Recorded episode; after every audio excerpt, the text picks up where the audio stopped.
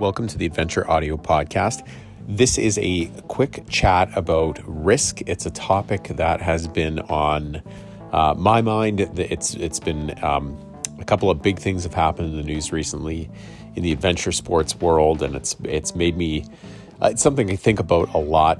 Uh, Tyler does too, and we kind of reflect on some of the risks he took during his career, things that he felt like he had to do at the time. Um, we'll talk a little bit about that, and then we also spend a little bit of time talking about Tyler's uh, MS Global Bike Tour, which he's been doing for 19 years now, which is super super cool. And uh, they have raised hundreds of thousands of dollars for MS research, which is awesome. So, uh, before we get to this episode, just a quick shout out to our two supporters of the podcast, the State Bicycle Company, who you can visit at statebicycle.com. State's been supporting the podcast now for not since quite the very beginning, but for quite a long time. We absolutely love their products. I've got lots of their parts and apparel, uh, jerseys, bibs, clothing, bicycles, parts. Uh, kind of all over my house now. I love their stuff, and uh, everything comes quickly as it's supposed to. State's been great. Uh, so thank you to State. Visit them at statebicycle.com and uh, check out some of their rad new bikes. And uh, additionally, the best thing that you can do is just give them a follow on social media, and then you know what's happening with their new products. And also to Wheel Science, who produce and sell high performance carbon fiber wheels for mountain bikes, uh, triathlon, road bikes, gravel, cyclocross, you name it. If you need carbon hoops, check them out at wheelscience.com. If you use code Adventure Audio, you will get 10% off anything that they have in stock. But if you want a consultation about a custom wheel build, that's where they really shine. So hit them up at wheelscience.com to learn more about that. On to this episode of the podcast, and we will be back next week. Sorry, we had a longer pause than usual. Uh, there's been a lot of travel involved, lots going on um, in personal lives. So we're always trying to f- trying to uh, get to you at least weekly if we are able to, but sometimes we have to miss a week. So thanks for bearing with us. We'll be back soon. Yeah, we haven't, and we haven't talked about but it was, um, it was the the topic of like how much we accept risk in our lives in sports, in endurance sports, um, was on top of mind recently because um, uh, Hilaree Nelson, a really famous ski mountaineer, uh, passed away on a dis- on a ski descent in Nepal on I think the fifth highest peak uh, in the world.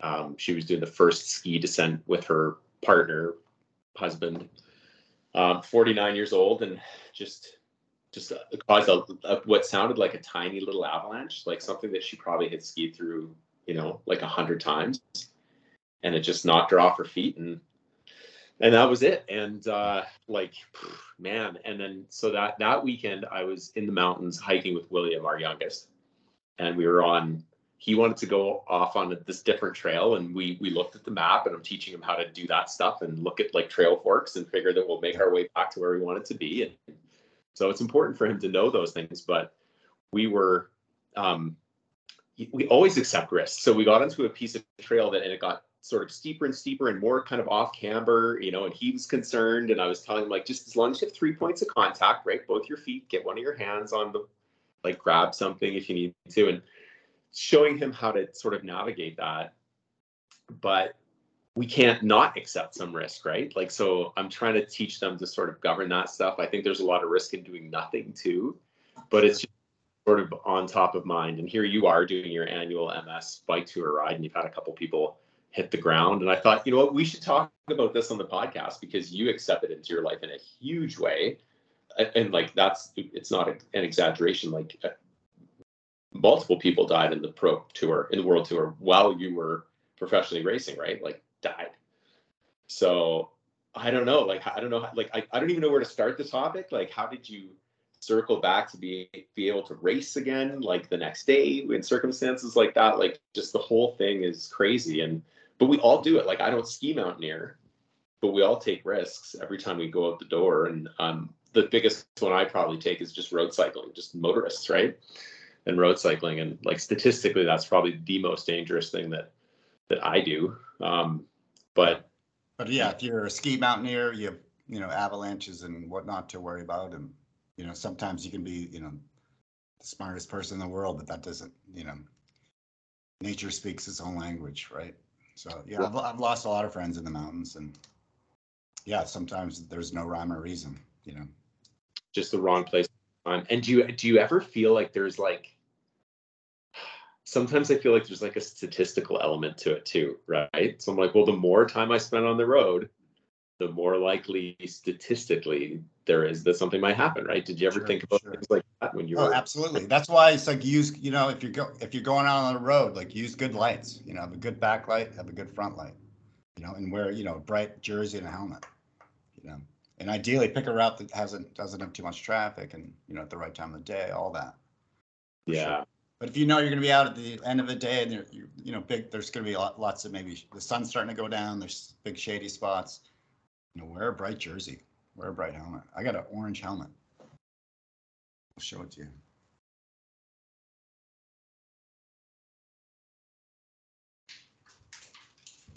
I think it's the first time I've ever had an orange helmet in my life. But it's like Yeah, it's like he's seen, right? orange. Yeah. Orange, Yeah, you know, whatever, maybe call me a dork, but I'll take that. So when you were when you became a mm-hmm. pro, like how much did you ever consider danger as a reason to not do it? Did you like what as you were as a neo pro, like as you you were starting to become as it became actualized, this was something that you could do. Did you ever think it's pretty dangerous though? Or at 22, 23 years old, was that not even on your radar? No, I knew it was dangerous. I knew it was dangerous. I felt sometimes definitely scared. You know, when you're descending there in the pro peloton there, it's like you don't dis- descend at their speed, you're getting dropped. You're getting dropped right off the back. So like you got to go way above and beyond your comfort zone sometimes, you know. And you know, every once in a while, yeah, if you're not descending well, you're going to hit the deck and that happened to me plenty of times. But then you learn to descend. I don't know, towards the end of my career maybe I was descending a lot better than than than before. Or I kind of started out a little bit late, and you know, descending was hard. It was hard. Yeah. Yeah, Um, you got to figure it out. You got to figure it out. And yeah, there were times, but but if you crash at going at some of those speeds, it, you know, the the likelihood of getting up sometimes is is, is not that good. You know. No, yeah, like that's well, it's not only fear of dying, but it's also fear of a catastrophic injury, right? Like snap, you snapping your, you could snap your neck like that. You know, run into a guardrail. Yeah. And you, you you've Yeah. broken your like people who have that exact same injury uh, well no sorry not the exact same injury but the exact same accident if you break a different vertebrae like you're you're paralyzed right Yeah, yeah, yeah. When I, yeah, when You I know? broke my back, yeah, Yeah. extremely lucky. But you know, a kid at the time, and like, oh, I'm just resilient. But you know, little did I know, like, I was so lucky, very close. So an Yeah. inch here and an inch there right like so yeah, you, you gotta weigh it. You gotta weigh your, you know, weigh your risks. And, but yeah, you can't just sit on the couch all the time and be afraid to get out and get after it. But definitely weigh, you know, try to make smart choices. yeah That's what I I think I think that's it, right? Like I think about the fact that, and I've got I live 40 minutes from the mountains, right? So I have a lot of friends who are backcountry skiers, and you know, there's obviously a lot of inherent danger in that, especially with avalanches.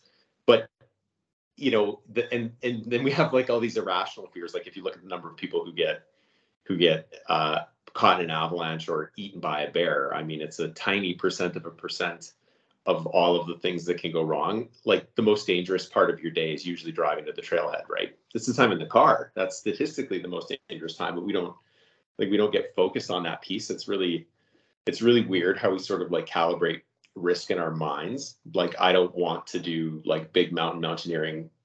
Well, my life hasn't gone in that direction anyways. I don't have time and the resources to spend three months in Nepal. But in a different life, I definitely could have done stuff like that and been and been I feel like okay with accepting that that risk was just like part of you know like what you do and we've had Laval Saint Germain on the podcast that's somebody who's accepted massive physical risk in his life in fact he just in a very Laval fashion was running up a mountain in Romania and cracked some ribs yesterday it looks like like of course I mean, you um, rode across the Atlantic. yeah, I mean, rowing a so. boat solo across the Atlantic is dangerous in. I mean, it's dangerous in ways that I haven't even thought about. I'm just thinking about like storms and what if something goes wrong with a boat. But it's probably a whole bunch of other things that could have gotten screwed up there. Um, you know, he spoke pretty. He talked about getting the pieces of his fingers amputated, like like it was you know going to get a haircut, like no big deal. He uh, so we're all like we're all somewhere on there. Um, it's difficult to not like it's difficult to not sort of accept some of it into what we do but then there's a whole nother piece of it that we've never really i don't think ever thought about but there's people are way scarier than animals and avalanches like a hundred million people die from other people every year a hundred million people from other people and there was a famous not famous um uh, what's the right word a very uh, highly publicized uh, case in somewhere in the southern U.S. of a of a lady jogger going missing and then turning up in the worst possible circumstances and stuff. And like you know, you just people and comments, and that's why you don't run outside. And it's like, is that really like the right thing to say to people? Like you, these, like a woman shouldn't be able to go for a jog in the morning by herself because people aren't safe. Like it's just I don't know. It's been it's been on my mind. The whole thing seems crazy, and we're and we're in the most fortunate circumstance because we don't necessarily need to think about that piece of it, right? But there's famous stories of you know outdoor um, things happening and and people happening to people in the outdoors too, right?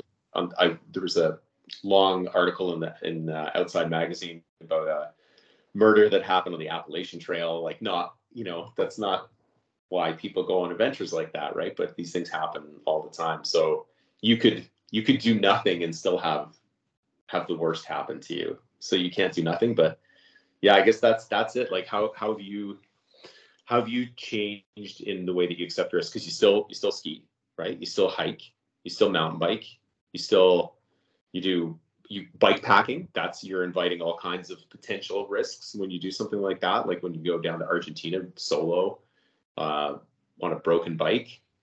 Like you know like how how how has it changed for you as you've gotten older become a dad? Like how have your considerations of those things changed? Oh yeah. i've definitely slowed down a lot. I mean i don't really take a whole lot of risks anymore you know. Um, i don't ride. i don't when i you know when i mountain bike i don't go down go downhill very fast for sure i don't know I kind of was been there, done that. I don't feel like I have anything to prove anymore. I don't know. I don't need to, you know, it's fine if all my buddies drop me on the descent or on the ascent. You know, that's fine. I don't know. Just slowing down a little bit. It's not all about, you know, going fast and breaking records. Yeah. Um, but you and you grew up. But you but grew up. Growing, yeah, growing up, I wasn't like that. it was a ski racer. It was all about time, time, time. I didn't really enjoy skiing until I stopped ski racing. Really enjoyed it, you know, because I was just so focused on ski racing my whole life. And then, you know, then an injury took me off skis and I was like, oh, wow, skiing's actually pretty fun. I was so serious about it, you know. Then I got pretty serious about cycling and, you know, yeah. Yeah. I have a lot of fun with cycling these days. Yeah. I enjoy it a lot. Yeah. And, and skiing's super dangerous. And you grew up in mountain culture, right? Mm-hmm. And, uh, and me too. And, I know people who've been lost in the mountains and but I also know people my age who have gotten cancer and died and never really spent a day outside. So Mark Mark Sinnott just like sailed around the Northwest Passage from like Maine to who we had on Maine to like Alaska. I think I don't I don't know where he is right now. I saw something about that on Instagram. Yeah, like about accept risk, right? Like, yeah, and a father, right? Yeah, but yeah, like like Hilaree Nelson's mom, mama too. Yeah. But you can't. It's like there's a period of time where I guess you're like you're not yourself unless you do those things. Yeah. Sure. I mean, Mark Mark Sinnott was born to adventure for sure, for sure. I'm sure Hilaree was too. Yeah, I don't think there's there's any other way that they can sort of be. So I don't know. It's interesting. It's interesting. So yeah, that's I just wanted to talk a little bit about that. It was kind of on my mind and and uh it's um it's something I try not to dwell on or focus on, but I do think about it for sure. And I've seen I've been going in one direction and then seen somebody coming the other direction and I can see their phone up near the steering wheel and they're kind of going in the ditch a little in and out and it's um you know a lot of people are on their phones driving, unfortunately. So yeah, be aware. Be aware. Um, We're, we're here at MS Global in Tucson and a lot of the riders have these great uh, light setups that will tell you when a car's approaching. It'll beep on your computer. Yeah. So it's great. Like the technology is getting better and better. So. that's Yeah. Nice to see. Oh, Yeah. You know it really works. They they tell you because they it, they do work really well, right? I don't know how far back exactly. I'll find out for you. Yeah, do that. That's that's super interesting. Okay, let's end on a slightly more positive note. Tell me how the bike ride's going, and uh, just remind everybody what MS Global is because it's pretty cool and it's happening. We we have you live right now from it, from your hotel, Tucson, Arizona. You're in So tell tell everybody what you're doing. This is your twenty something this year. This is our nineteenth year doing it. Yep, next year will be number twenty. Yeah, doing, this is called MS Global. Yeah, we, it's like a week-long cycling event every, like, normally it's in September, this year, uh, October. Um, but yes, helping, uh, people living with MS live a better life. Uh, um, Let's see, our, our, I- mean, every year, yeah, we, we try to raise, uh, between like two hundred to two hundred fifty thousand dollars. Yeah, and all, all the proceeds go straight to Can Do MS.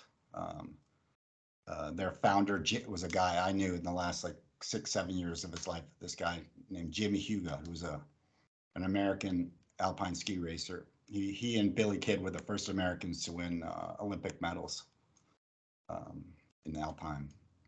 Um, And he has that was in 1964. Yeah, 64 is when he won a bronze medal. I think it was in Innsbruck, Austria, and then by 68 in the next Olympics, he was in the start gate of the, the Olympic slalom, and he had to close one eye because he had double vision from MS symptoms. He didn't realize it was MS. You know, Right. closed his eye, didn't you know, was 10th that year.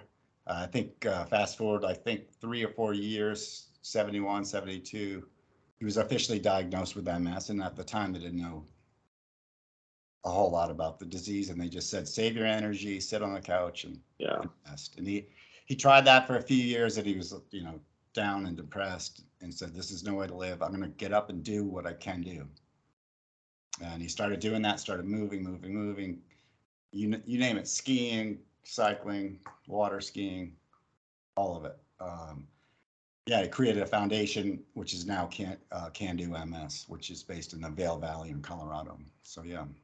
Yeah, they help, uh, people with MS and their families, you know, live a better life. So you've raised you're raising two hundred thousand dollars every year. We try to, yeah, two to two fifty, yeah.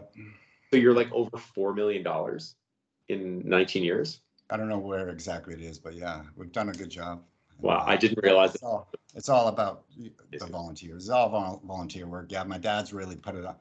I had a foundation years ago that uh, MS Global was our marquee event, and then, you know, foundation was tough to run, and so we, we, you know, didn't do that anymore. But we kept the marquee event MS Global in it. It's uh, my dad kind of took it over and has helped. It's really survived since 2008. So, yeah, it's been uh, it's been great. So I'm lucky to have him have him uh, have all the support from him. Yeah, that, I mean, it wouldn't exist today without him, hundred percent. that's that's crazy. And He's so my okay, roommate. I wish he was here, but he's not here. we're we're gonna get him on the podcast. That'd be great. These are time capsules, and I think that that's that would be an awesome thing to have him come on and and give you a bit of a hard time and uh, tell us about MS Global. That'd be super cool. Yeah. But how much have you seen change in the 19 years? Because I have like one of my best friends has MS, um, and then and a bunch of other people that I know have MS. But but one of my very best friends is like a brother to me has MS, and and it's uh, like I've learned a lot ever since since his diagnosis about 10 years ago. But um, but how much how much have you seen change since you started the foundation in the way they treat people? Yeah, the medication's gotten a lot better. So yeah, a couple people here have had MS for over 25, 30 years. And uh, you would have no idea, no idea. And the way they ride a bike so fast, it's incredible. It's incredible. Is Gene Cap there? Gene Good. Caffrey's here. Gene Caffrey is here. Yeah, Shout out to yeah, Their guy. Yeah. All.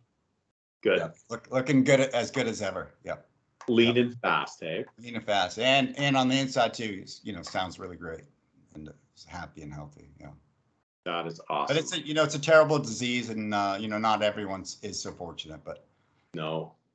But you know what Jimmy Heuga taught. You know Jimmy finally passed of MS complications. In uh, 2010. I met him in 2004 and we had a friendship. But he, yeah, he uh, he passed in 2010, and uh, yeah, you know, since then it's for me it's really been really important to kind of um, share his legacy. And you know, he was all about you know getting up and doing what you could do, and you know, right up to the end, he was water skiing out in outside of Boulder, Colorado. He was in a full care facility, couldn't couldn't walk, was in a wheelchair. They would strap him onto like a kind of a knee board.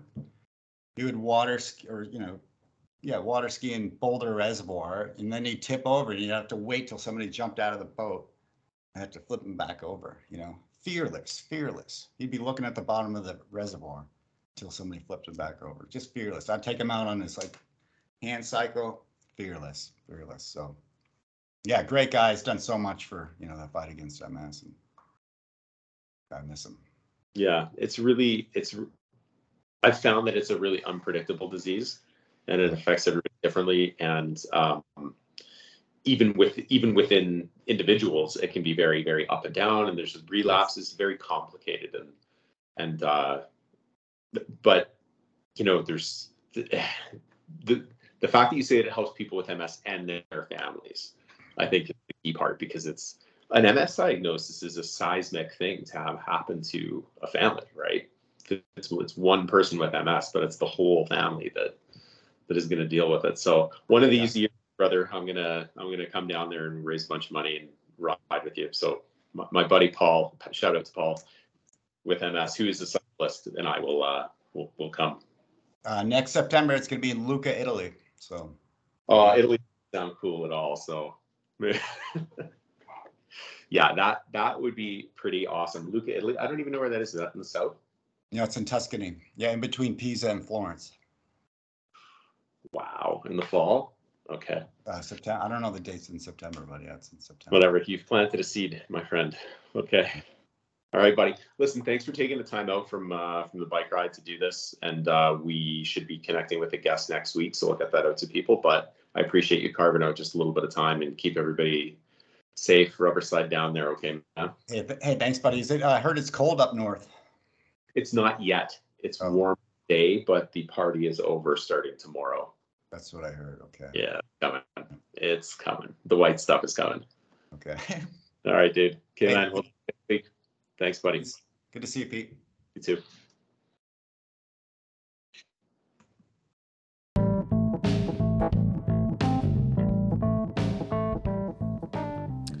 Thanks again, everybody, for listening to the podcast. We want to say uh, we really, really appreciate you tuning in. If you are able to give us a positive rating or review on whatever podcast platform you're finding the show, or if you are able to subscribe, we also have a YouTube channel now as well. You can give us a uh, hit the subscribe button over on YouTube if you prefer to consume the podcast in video format. Um, we will always try and get every episode up there as long as we are able to capture it properly and get it uploaded. So uh, again, thank you for supporting the podcast. We really, really appreciate it. We will be try try and be back to you uh, weekly again. Uh, thanks so much for tuning in. We'll see you soon.